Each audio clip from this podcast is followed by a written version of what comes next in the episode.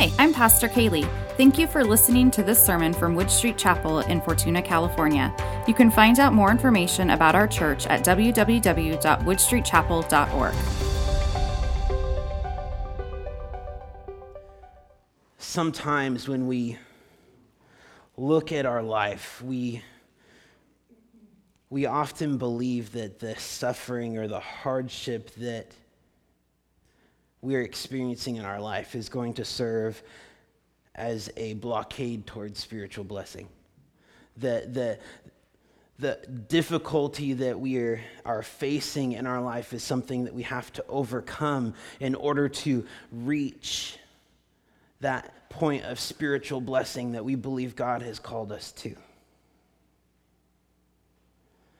And the fact of the matter is, and what we're going to see as we continue our study in the book of Philippians, is that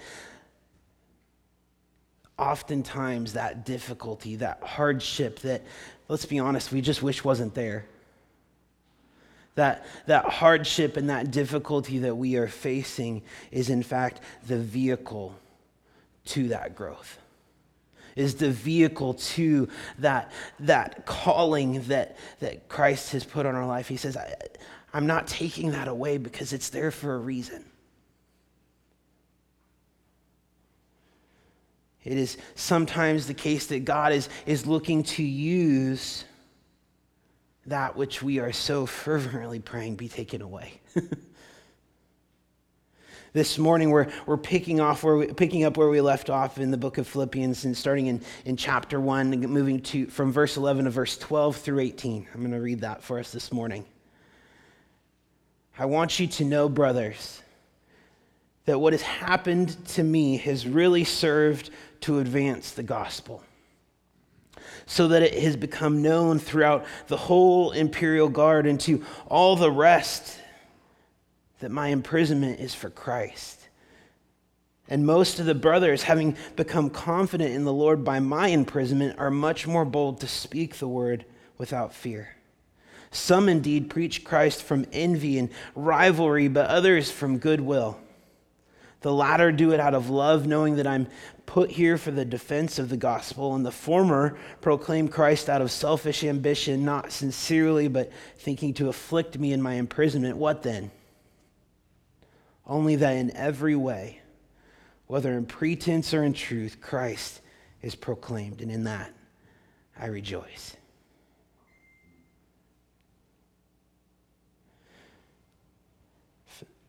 It's a, a common thing for a toddler to have a, a condition called nursemaid's elbow. Um, it happens because a toddler is holding on to mom or dad's hand and what happens with toddlers sometimes? They fall down. and what happens when a toddler falls down and, and mom or dad is holding the hand is sometimes what happens is that elbow is essentially dislocated. You know, that's that's basically what it is. And it's because the ligaments and the, the tendons and the muscles that are in that area are not strong enough to, to hold that elbow in place. I think it's happened with both of our children, right?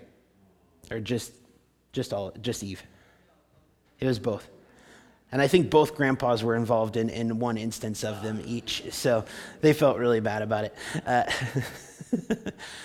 but it just happens. It's, it's just a, a, normal part. There's nothing wrong. But what happens is it's, it's in pain until it gets put back. And it, it's, going to hurt when it gets put back. And so what happens is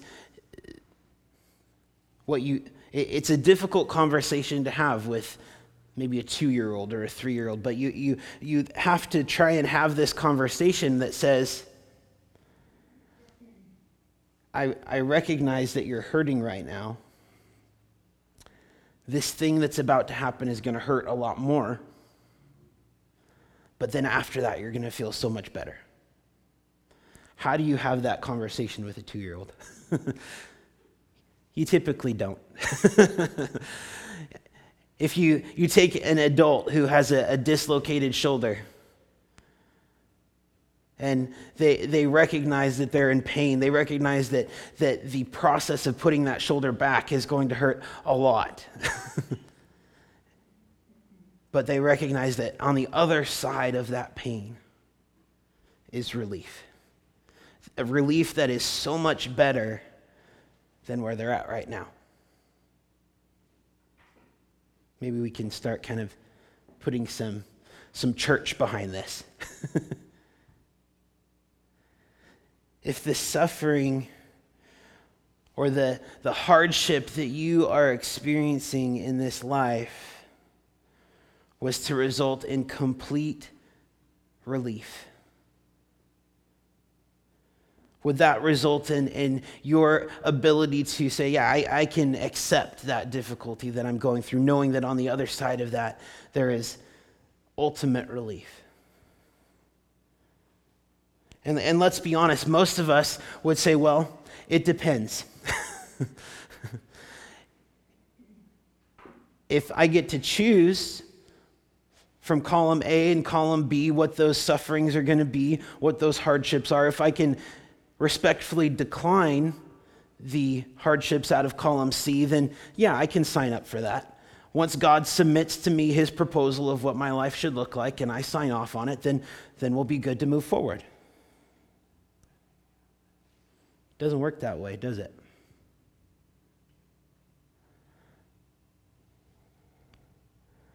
What was Paul's perspective as he was writing this letter. We're going to keep coming back to this specific point frequently because the, the context matters. As I said last week, Paul's not, not writing this from the four seasons. He's not sitting in his you know, white spa robe, having his, his feet in a soak with like fish sucking on his toes or anything like that. No, he is in prison. He's in jail. He's more than likely chained to a Roman guard. But what we see in, in, the life and in the example of Paul is that suffering does not slow down the gospel of Christ. Paul believes that the suffering that he is experiencing is for a purpose. What happens when you recognize that a, a hardship or a difficulty that you're going through has a purpose? Doesn't it make it so much easier to go through? Like, if you know that at the end of that hardship, there's going to be something amazing. I mean, that's oftentimes the only way, the only thing that's getting us through to the other side. Now, I haven't gone through this personally, but I have, have seen a child carried to term and, and given birth. And, and I have to believe that the idea of a child at the other end of that is the only reason a woman goes through that process. and I'm sure if we look at, at our lives, there's, there's other examples of things that, that we would only do because we know what the, the end result is going to be. When you recognize that there is a purpose to hardship, it becomes bearable. When you recognize that there's a purpose to hardship, you're given a goal that you can strive for. Paul's in prison because he, he tells people that Jesus has been risen from the dead. And for that, he's put in jail. And, you know, I don't know about you, but for me, that'd be a little discouraging. God, I was doing what you told me to do. You knocked me off a horse. You blinded me. You gave me my sight back. You told me to go do the thing. I did the thing, and now I'm put in jail. This does not seem fair. Paul never writes that in his letters. What, what does Paul do when he's put in jail? He, he recognizes that when he's put in jail, that, that hardship, that difficulty presents a new opportunity. And so it says in that verse that we just read that the entire imperial guard knows the gospel of Christ. Why? Because they've been chained to him night and day. It's like, fine. You want to hook me up with a Roman guard on my arm? Captive audience. And so he starts preaching the gospel to the guards. And so finally, like, man, we got to We can't have that guy around him. We need to put in a different one. And great, a new one. And so he, he preaches the gospel to the next guy and the next guy and the next guy until entire, the entire Roman guard is like, yeah, we know who Jesus is. We can tell you about the gospel.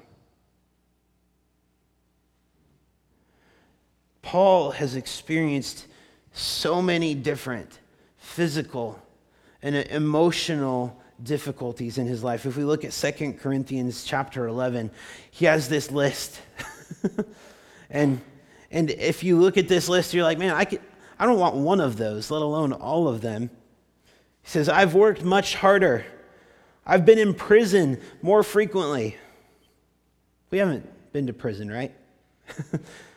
for the gospel of Christ, I mean, uh, been flogged more severely, been exposed to death again and again. Five times I received from the Jews the 40 lashes minus one. Three times I was beaten with rods. Once I was stoned. Three times I was shipwrecked.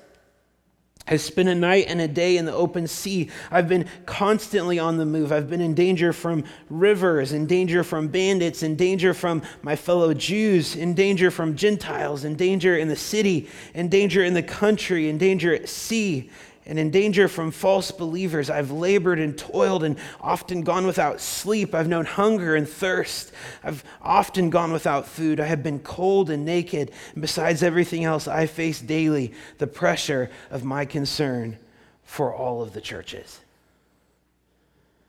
I mean, anytime I'm feeling like, man, church is hard. you, come, you look at this chapter, and you're like, okay, I'm good. I, am doing okay. One thing that, that this passage of Scripture kind of reminds me is that it's never a good idea to try and, and outsuffer. You ever have that where you're sharing something that's going on in your life and somebody else just decides that they need to, to one up your suffering that's going on? And, and what do you want to do? I mean, normally you just want to be like, shut up. Stop talking. That I'm, I'm pleased that you had a harder time in life than I did, but for right now, this is difficult. Paul recognizes that he would have never been in the mission field that he finds himself if he got to choose. You look at that list. If Paul got to choose from column A, and he got to choose from column B and say, yeah, I'm going to pass on column C as far as that list of sufferings goes. I'm just going to take this group, thanks God. Would he have ever found himself in the places that he found himself? Would he have chose to be shipwrecked? Would he have made the choice to be beaten multiple times? Would he have chosen to be stoned? Of course not. But he also recognizes that in the midst of that hardship, the gospel of Christ is being preached in the midst of that hardship, he was called to bring the gospel to the Gentiles, and he hadn't made his way to Rome yet. And yet, here he is influencing the Roman imperial guard.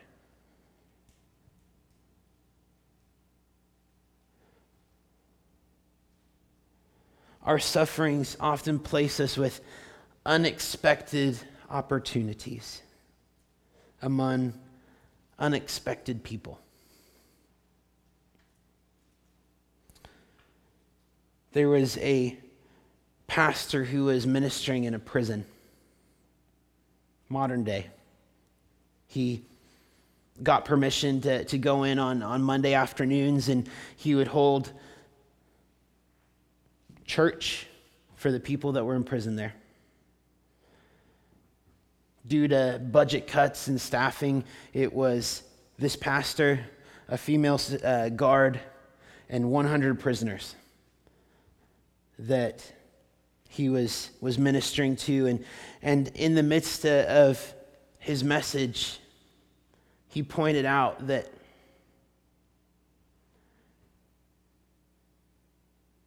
they may have had mistakes that, that they made in their life. They may have had choices that they made that, that landed them where they're at today.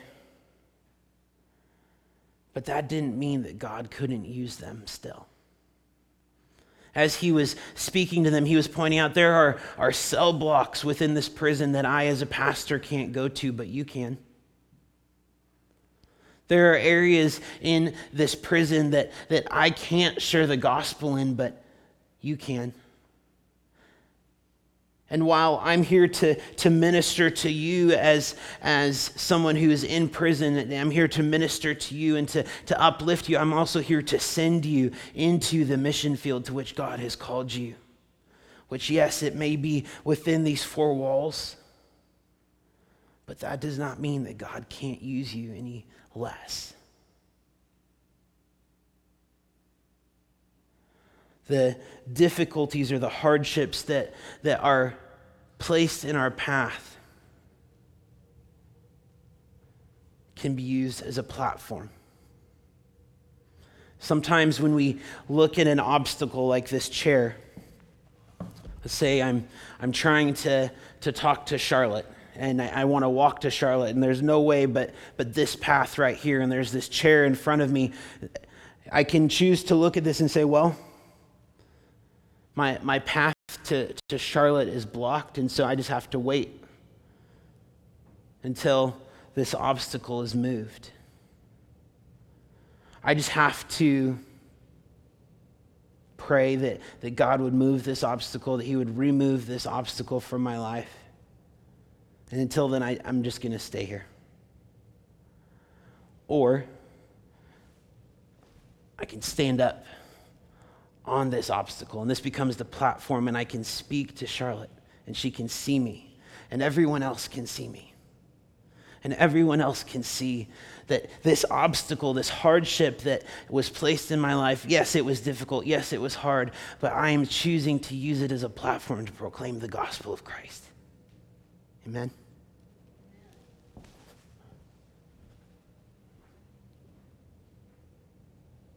Are there areas in your life that seem to simply be stopping you from moving forward? What if what you had been considering a blockade, an obstacle, is in fact a platform that God is calling you to step up onto?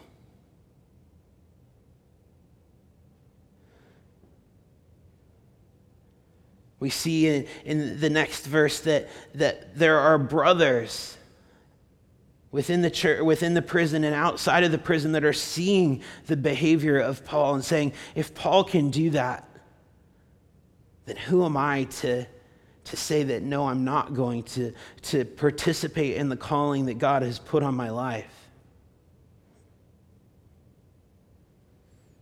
If we look at, at verse 14, there's a specific point that we want to focus on. It's that, that our perseverance can give courage to others that are facing similar hardships. It's not just about you. I know that's, that sounds harsh, but it's not. It's not just about you. What if somebody else is going through something that you are going through and, and you're able to point out and say, I know what you are going through is difficult. I know what you are going through seems impossible to bear, but I'm here to tell you that I have been through that. And I am on the other side, and I can tell you that God is faithful.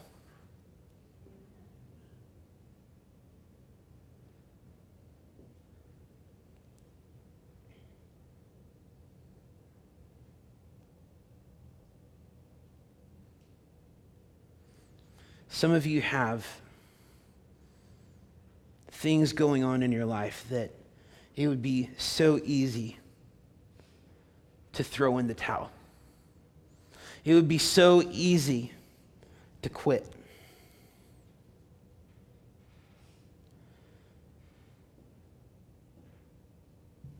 If I can encourage you this morning to recognize that that choice not to is what allows you to become that example. The excuses that, that other people have disappear when you choose to not give in. Because people will look at your life and say, well, goodness, if Paula can go through that in her life and she can come through on the other side, who am I to say that I can't do this?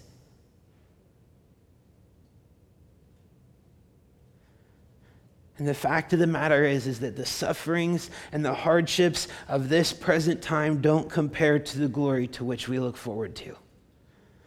I would love to stand up here and tell you the suffering or the hardship, the obstacle, the, the difficulty that you are facing in your life is going to go away in the next three days. It might. It might not. It might take three months might take three years. You might not, you might live your entire life with that difficulty, that pain, that hardship going on. But what I can tell you is when you reach glorification, when, when you are with Jesus, those hardships disappear.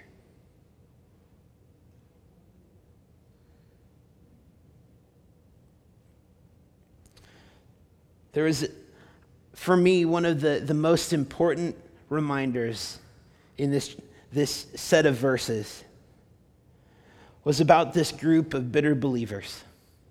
This group of, of jealous, bitter people that were participating in the ministry, that were proclaiming the gospel with impure motives. They were doing it to try and, and make their name bigger. They were trying to, to create followers for their, themselves rather than followers of Christ. Normally, when, when we see that, we pray, God, we ask you would, you would reveal them, that you would, would make them fail, that you, you would, would show who they are, that you would, would justify that you would judge them. That you would, would make everything right except for when you're looking at my life. Don't, don't worry about that. There, there are people like this, though, in the church that, that have a desire to see their kingdom be built.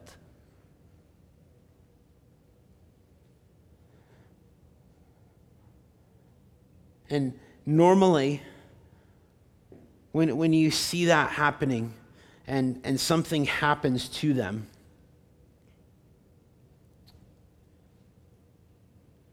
maybe we're not very vocal about it, but in our hearts we're like, serves them right. When the subject of, of our jealousy falls, we gloat. And then there's a really short hop that happens after that to where we say, man, serves them right for, for what they were doing to then say, so glad I'm not like that.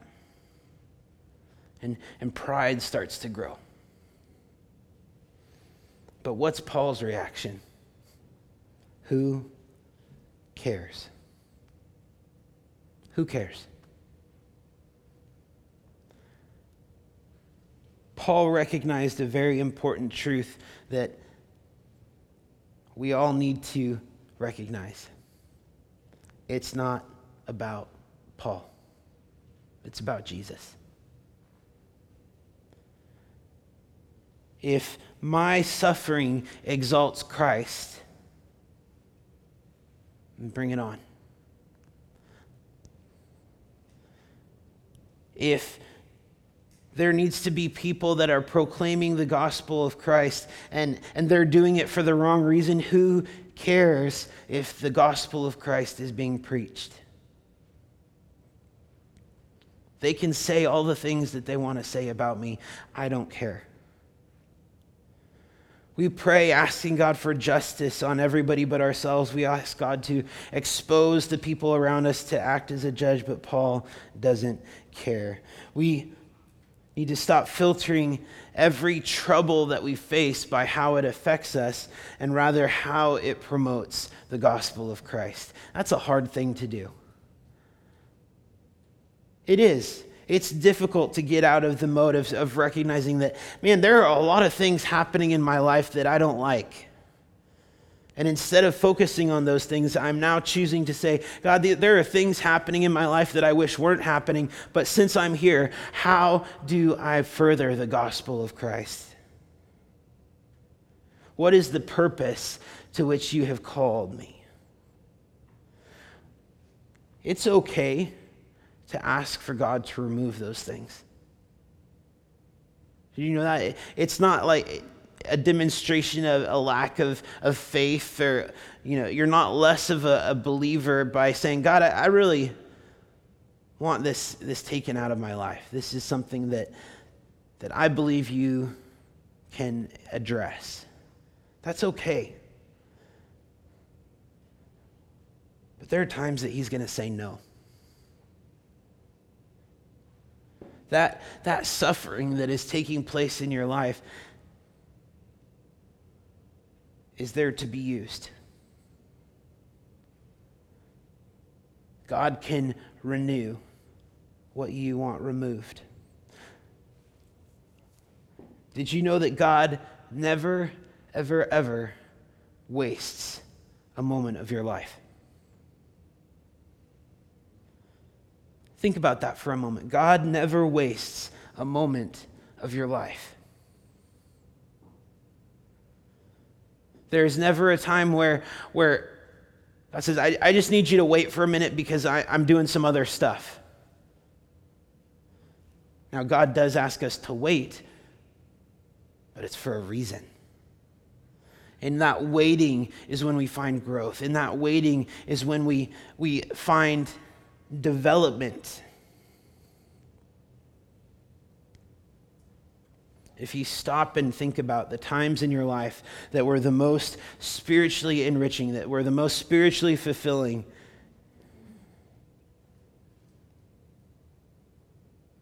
is it possible that maybe those, some of those times were the hardest times as well?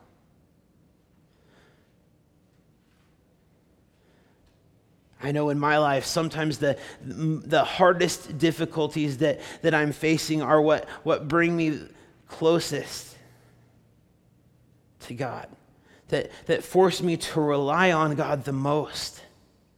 Say, God, I know who you are. Because if, if you weren't here, if you weren't in this circumstance, if you weren't standing in my life with me, I would have fallen already. What suffering do you wish that God would remove from your life right now? Some of you are like, how much time do you have? We, have got a list. It's okay to ask God to remove that suffering from your life. But my question to you is this if that circumstance doesn't change, are you willing to see God use it for the spread of the gospel of Christ?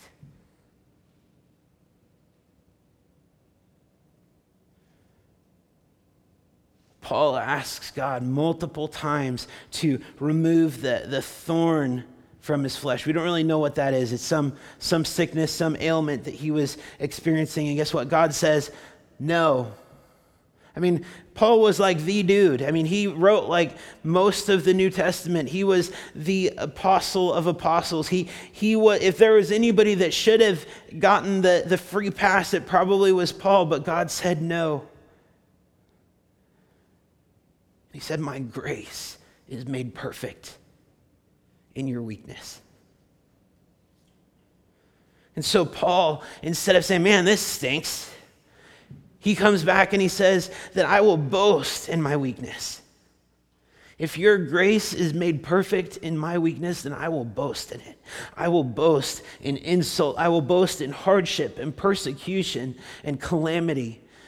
I will boast in all of those things because I'm recognizing that in my weakness, in my being smaller, you become larger. And as you become larger, the gospel of Christ is furthered even more.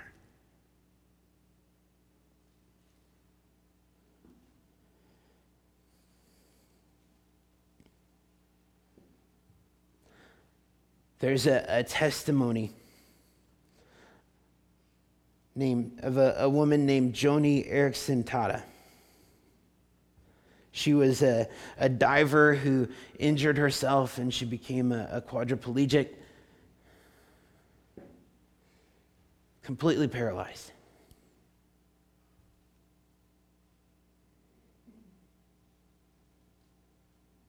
She wanted to do something, and so she started painting with the, the paintbrush in her mouth.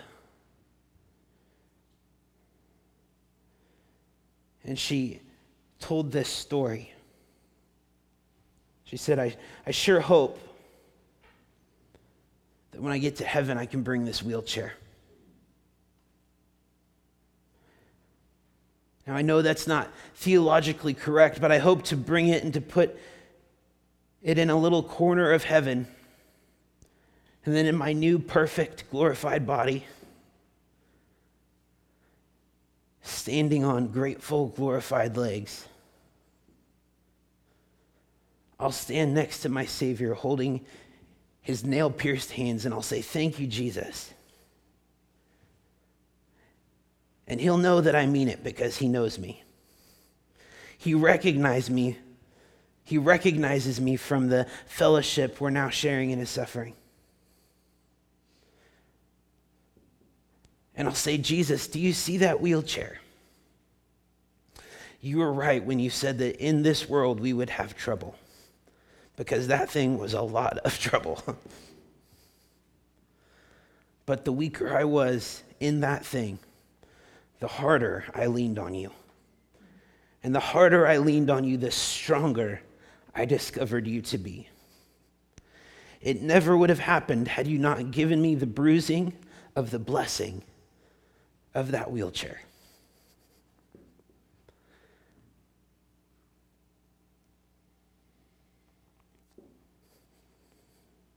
And then the real ticker tape parade of praise will begin.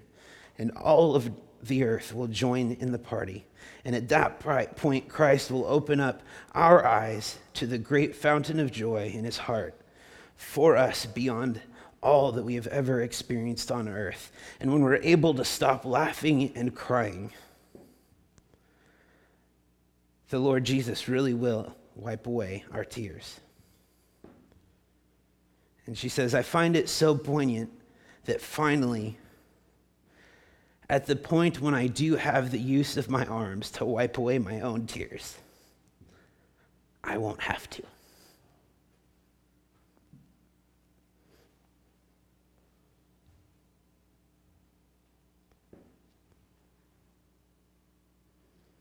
What hardship exists in your life? What difficulty have you been standing behind that God is telling you to stand on top of? So, yes, this, this wasn't what you would have chosen. This wasn't your first choice, but you are here. And because you are here, use it. Heavenly Father,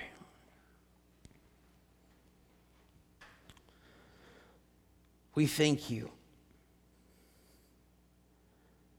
that the trials and the pains and the hardships of this life are temporary. Temporary and just a, a, a, flash when compared to the eternity that we will experience with you. God, we do look forward to that time where you will wipe away every tear.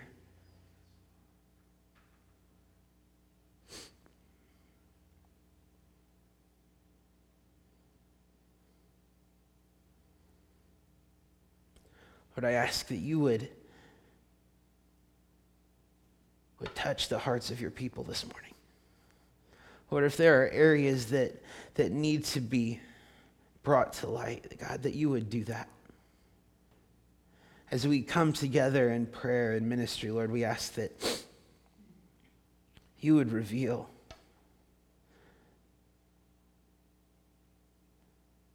where we need to step out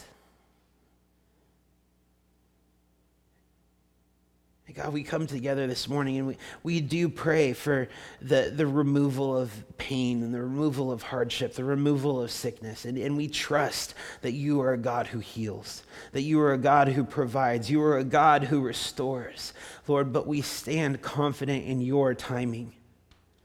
And if your timing is to heal and to restore and to renew today, in this moment, Lord, we ask for that and we praise you and we give you the glory and the honor for who you are and for what you've done. But God, if that restoration and healing is to come when we're with you, Lord, we, we accept that and we choose to grow in the midst of that.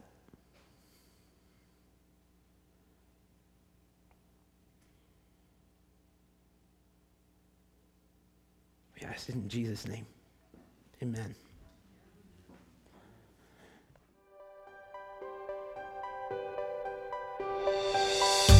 Thank you for joining us today.